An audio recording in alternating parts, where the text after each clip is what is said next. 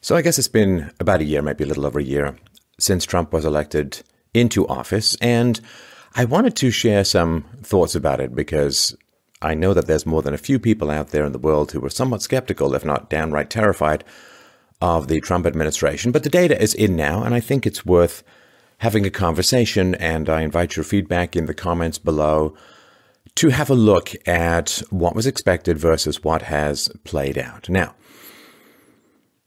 in the lead up to Trump's election, there were people who said it was going to go one way, and there were people who said it was going to go another way. Now, the people who said it was going to be a complete disaster, I mean, I think now that the empirical data is in, they were wrong. They were really wrong. People who said the stock market was going to crater, well, it's reached all time highs. People who said that it was going to be a disaster for the economy as a whole, well, you have uh, many, many large corporations who are sharing the benefits of lower corporate tax rates with their employees in the form of raising the minimum wages that they're paying their employees in terms of giving them significant bonuses. $1,000 is a lot of money, significant bonuses for, uh, for them to spend as they see fit.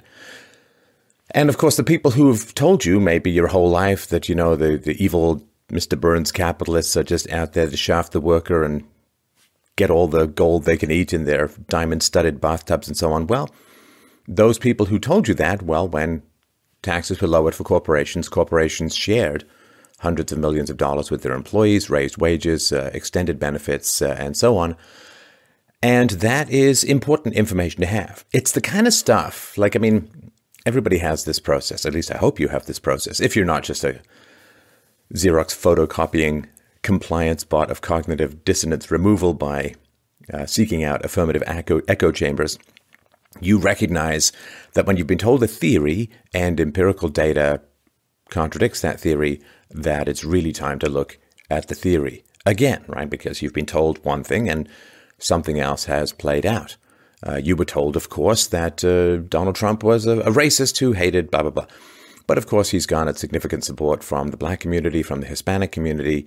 Um, the majority of Hispanics, for instance, want uh, to close uh, the borders and reduce immigration because it's driving down their wages. You see more um, blacks employed uh, than has been the case in recent times, and uh, wages going up for certain sectors. So, good stuff. We see huge numbers of corporations offering and planning and executing on the investment of hundreds of billions of dollars into the American economy, into building the factories that Barack Obama said, like, what magic wand can Trump wave? Those uh, those jobs aren't coming back. The manufacturing jobs, fifty thousand a month, have been stealing off to the third world.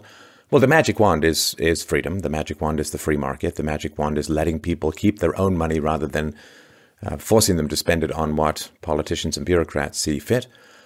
And so this has been different, I think, from what a lot of people told you it was going to be. And his willingness to work with people, his willingness to compromise where necessary.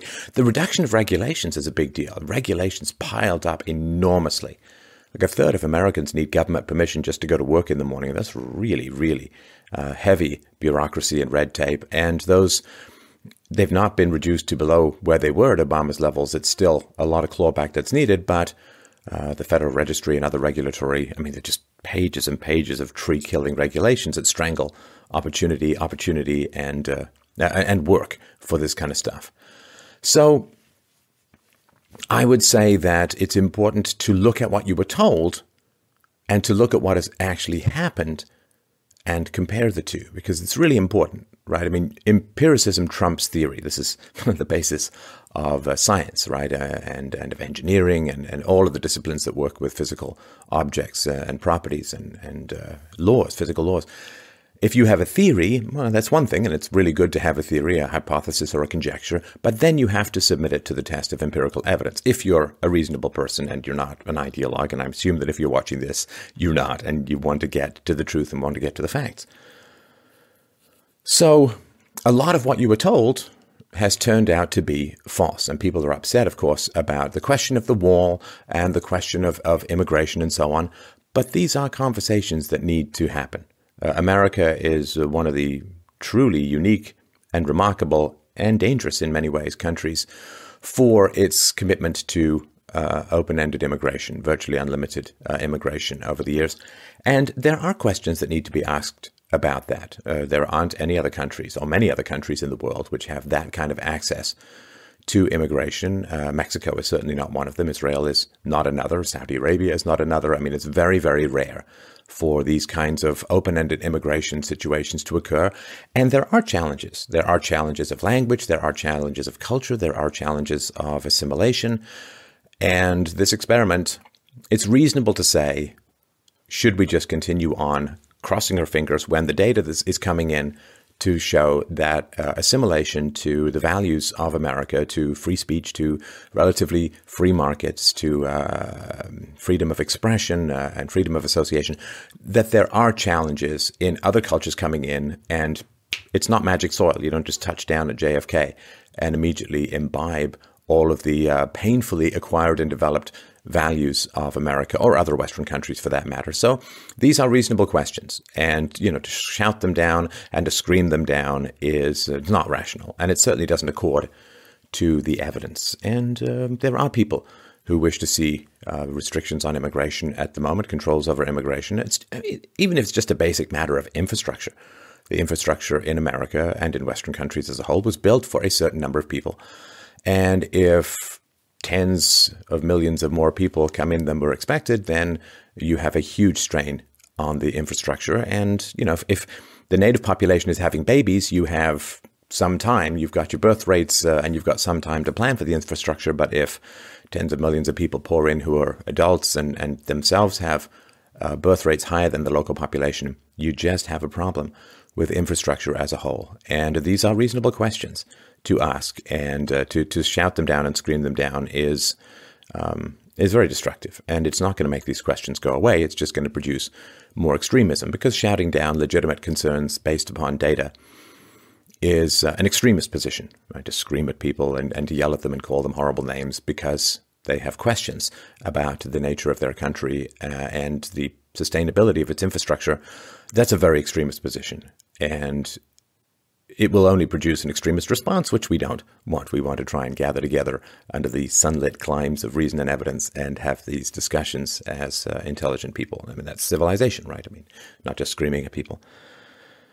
So, a lot has been different from what was talked about. Uh, Trump is quite popular around the world. Uh, you were told, of course, that he was a dangerous lunatic that shouldn't be anywhere near military power. But he's been far more restrained in many ways than uh, Obama. I mean, Obama, over the course of his presidency, dropped 100,000 bombs uh, on the Middle East, largely on innocent Muslims. And uh, this was horrible stuff. And um, this has been diminished. Also, of course, ISIS, the great threat that uh, Obama was unable to deal with for those many years after helping to arm them. Well, uh, ISIS has been largely uh, eliminated as a toxic radical threat in the Middle East. And that, again, is something to talk about, something to discuss for all those who said it was impossible, for all, those who said it couldn't be done. Well, it kind of has been done in many ways. And that's important information to have. And look, I know, I know, trust me. Oh man, I know. I know it can be tough to change your mind based upon new information.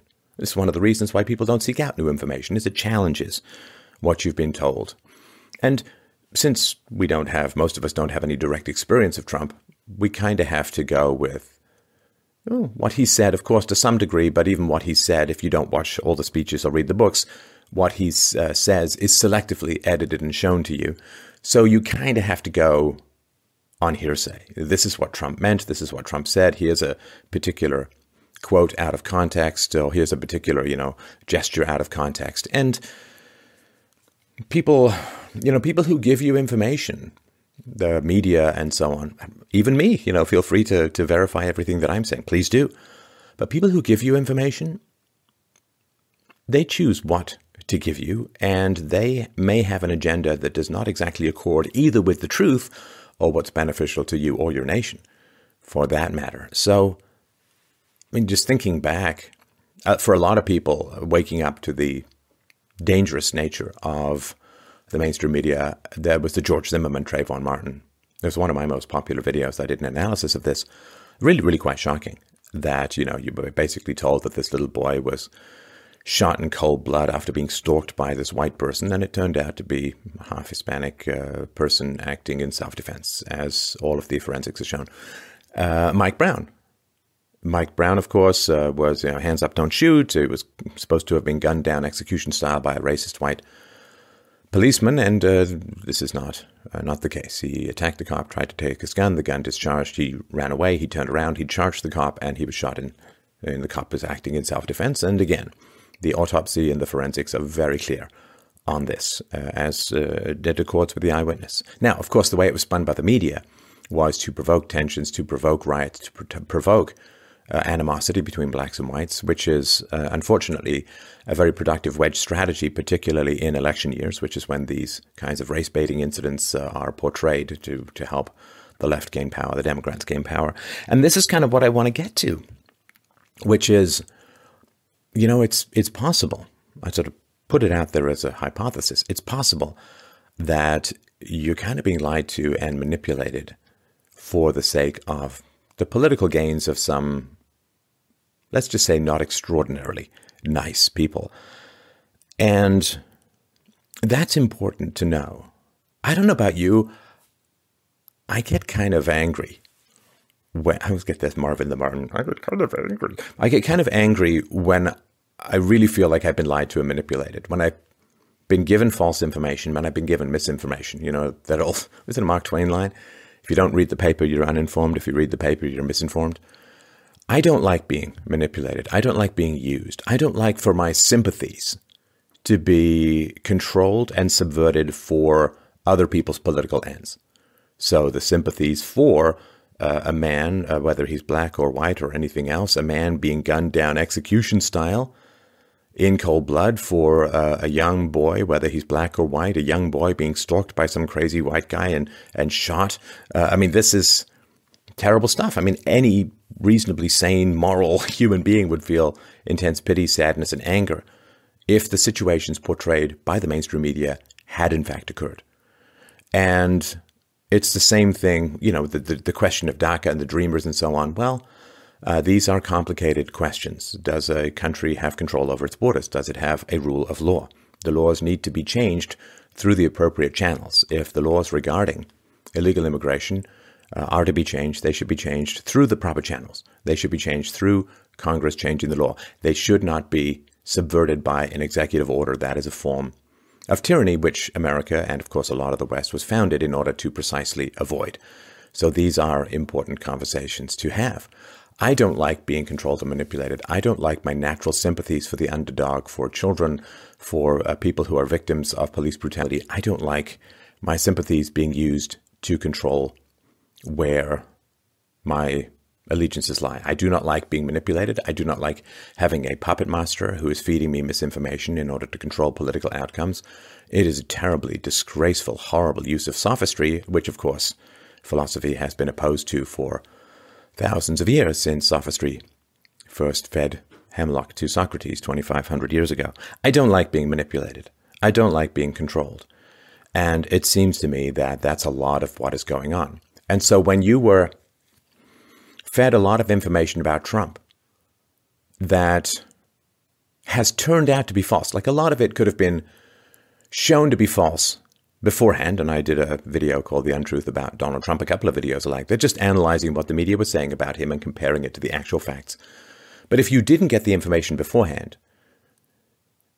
no matter what echo chamber you may be ideologically stuck to at the moment, you do have to, I think, accept to be reasonable. You do have to accept and understand that the data is not playing out the way that you were told. Right? There aren't he's not Hitler. He's like he's a reasonable guy. The economy is doing better. Regulations are down. Companies are investing. Wages are going up. Unemployment is down to an extraordinarily low rate historically. There are lots of problems still to be solved, but it's not playing out the way that you were told. So then the question becomes, why were you told all of this? Why were you told all of this information about how terrible he was going to be, how horrible things were going to be, how the economy was going to collapse, how he was going to provoke a war. Why were you told that? Now, I have my ideas, of course, but that's not really the important thing. The important thing is that you ask the question why were you told all of this? Why were you given a very selective and biased amount of information regarding Donald Trump, regarding what his uh, plan was and his goals were. Why were you told that? Now, once you start to ask that question, you enter into a rabbit hole, for sure, for sure. I mean, I find that quite exciting and illuminating, alarming at times, for sure.